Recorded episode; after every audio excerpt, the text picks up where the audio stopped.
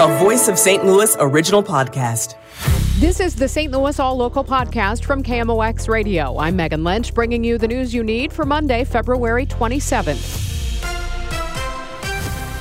Two bills that would change the landscape of St. Louis law enforcement are revving up this week in Jefferson City.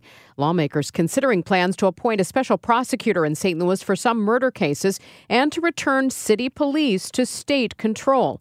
House Speaker Dean Plocher tells KMOX there's new urgency after a crash severely injured a visiting volleyball player. The suspect, an accused armed robber, violating his pretrial home confinement dozens of times. It, it's it's tragedy, of course, that, that it took this one event to sort of reach everybody's attention. But the truth is, is there's been a lot of crime going on for a long time now. In the House, they're expected to open floor debate on a bill returning St. Louis police to state control, and a bill that would appoint a special prosecutor has already passed the House and could reach the floor of the Senate this week. The Missouri Prosecution Services Office is against that bill, calling it unnecessary, saying state law already exists to remove a prosecutor. The case for the removal of Kim Gardner from office is expected to pick up steam this week following Friday's appointment of a judge to hear the case. Missouri's Attorney General Andrew Bailey tells KMOX he will ask the judge to remove Kim Gardner from office immediately before the full case against her can be heard. It's not, it, it, it, goes so much further than not living up to the job. This is beyond incompetence. This is illegal, willful neglect. And that's what the evidence establish, will establish. Illegal, willful neglect? Correct. Bailey says it's not just Republicans, there are Democrat elected officials who are now calling for Gardner to leave. Kevin Killeen, KMOX News. Speaking on Total Information AM Sunday, Democrat Michael Kelly says the crime problem in the city has gotten worse since Gardner's been in office. Times for, for trials have been delayed, court dates from the prosecutors have been missed, murderers have been allowed to go out and being released by judges because uh, she's failed to show up. Republican John Hancock says there's a lot of work to be done. Simply replacing Kim Gardner is a step in the right direction, but whoever takes that position has got a lot of work to do to recruit and retain good deputies and assistant prosecutors because those are the line people that actually try these cases. Gardner's backers say she's being unfairly singled out, and she says she will not step down. Brad Choate, KMOX News. Over the weekend, the St. Louis Wheel at Union Station was lit in purple in honor of Janae Edmondson, the Tennessee girl recovering in a St. Louis hospital after being critically injured by a driver. Purple is the teen volleyball player's favorite color. Meanwhile, the GoFundMe account set up for Janae and her family has collected more than $571,000. Donations can also be dropped off this week between 9 and 5 at the convention center downtown. Four people are dead, and four teens, 18 and 19 year olds, are critically injured in a horrific wreck caused by what's believed to be another reckless driver. St. Louis police say the car that caused the collision ran a red light, was southbound on Grand, drove into the northbound lanes around stopped traffic, and collided with the victim's car in the middle of the intersection, causing their vehicle to hit the guardrail and fall off the overpass, landing on its roof in the westbound lanes of Forest Park.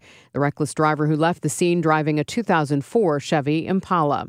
A standoff with police in Dupo, Illinois, leads to an officer being shot, the shooter reportedly ending his own life Sunday. Illinois State Police sent a statement to KMOX indicating serious injuries to that Dupo officer. A dead body was found near the scene when police first arrived around 120 with a suspect barricaded inside a home in the 400 block of McBride Avenue. ATF agents and other agencies waited for hours to go inside. They found the male suspect inside dead. He had apparently killed himself. Stuart McMillan, KMOX News. KMOX awaiting an update from Illinois State Police. They are leading the investigation. A gun went off at a restaurant in downtown St. Louis Saturday morning. Police say they were called to Chris's at the docket on Tucker after a 34 year old man walked inside, fumbled his gun, tried to catch it, but it discharged. Four people eating there were injured by bullet fragments. The suspect ran but was eventually arrested in Venice, Illinois.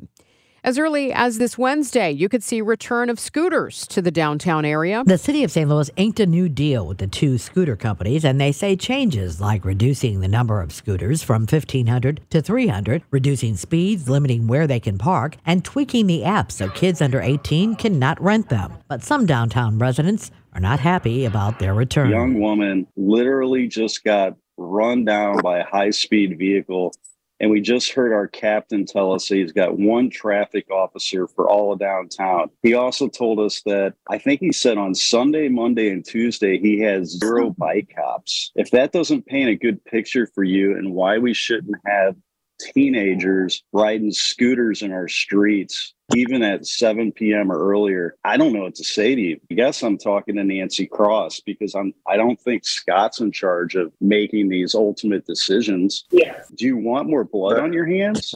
That's the end Brad, of my well, my my, well- my rant. The city's planning and urban design agency, Scott Ogilvie, says there is a distinction with the new permit and how the scooters used to operate. A lot of these are new rules that were not in the original permit um, and thus were not enforced because that original permit was from 2018 and it was developed really before shared e scooters even existed. Maria Kina, KMOX News. The lawyer who won a court fight forcing the city of St. Louis to refund the earnings tax to six people who worked remotely during the pandemic says it's not too late to tell the city you want a refund for your 2022 earnings tax. Attorney Bevis Schock says you can ask for a refund for the days you worked from home if your home is outside the city. He says it's worth the effort. You get back 1% of your salary. Well, for the days that you were outside. So let's say you're making 50000 a year and you work the whole year teleworking, it's 1%, which is $500. To find out more, you can go to stlrefund.com. The city has yet to say whether it will appeal the court case it lost in January. Next step, a March hearing on a motion that would force the city to update its website to tell people they can apply for the refund. The average price of a gallon of unleaded gas in St. Louis has fallen 4 cents in the last week. GasBuddy.com says prices on average are about 15 cents lower than just a month ago. St. Louis hovering around 308 for a gallon right now. The Pitch Athletic Club and Tavern officially opens to the public today. The Union Station restaurant is at Market and 20th, directly across from City Park, with plenty of big TVs to view all kinds of sports action. The Pitch will be open seven days a week for lunch and dinner. It will open early on Saturdays and Sunday for international soccer matches. KMOX goes in depth. The St. Louis Blues hockey team aren't having the greatest season, but the Blues is still alive and well in the city. Every week, the National Blues Museum in downtown St. Louis celebrates the history and culture of the music. This year's weekly spring concerts will focus on tributes to legends from Billie Holiday and Lionel Richie to Tina Turner, Ray Charles, and Earth, Wind, and Fire. Aaron Simon is the museum's president and CEO. We want people to make these connections. You know, what came out of blues music? All of our shows are $25. They include parking at the 7th Street Garage.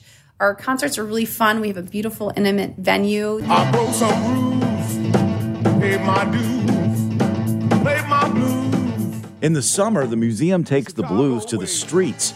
Early on in the pandemic, it created a series of free outdoor concerts downtown called Blues on the Block. They'll be back every Saturday this summer. Simon says it's becoming a popular showcase for music and other art forms. Not only will you come to see a band, but you will also see some spoken word by a poet. Um, you can watch our artist in residence every week, you know, make a sculpture or do live painting. The 2023 season ends with a whole weekend of music featuring local and national artists. The Blues at the Arch Festival is pretty self explanatory. It's also free. Year round, you can visit the National Blues Museum on Washington Avenue. It's open daily from 10 to 4 and uniquely tells the story of blues music in St. Louis and around the world. Scott Jagow, KMOX News.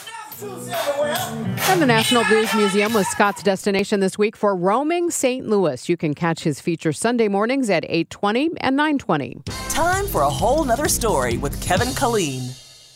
Today, Kevin looks for deeper meaning in the story of the St. Louis Zoo bear who keeps escaping. For me, there is something irresistible about the story of a zoo creature escaping. And for a bear to have escaped twice We had to sit down and find out more about that from zoo director Michael Macek. Well, I mean, obviously, we're a bit concerned about the fact that he's managed to get out twice. He's the fourth bear to live in this particular habitat, so we're a little surprised because the other three never really tested it, and that was since 2014. All right, uh, what's his technique? How's he getting out?